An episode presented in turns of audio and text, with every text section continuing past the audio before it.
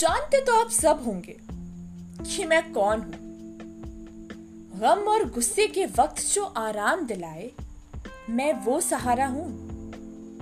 मैं वही हूँ जो खुशियों के पलों में महफिल की क्षमा बनता है। और मैं वही हूँ जो दर्द को भुलाकर जीने की वजह भी बनता है। यूँ तो बदनाम होके फिरता हूँ मैं पूरे जहाँ भर में। परंतु सही ढंग से उपयोग करो तो काम ना चले मेरे बिना, किसी भी दवाखाने में। वैसे अमीरों का शौक कहो या कहो उनकी आदत।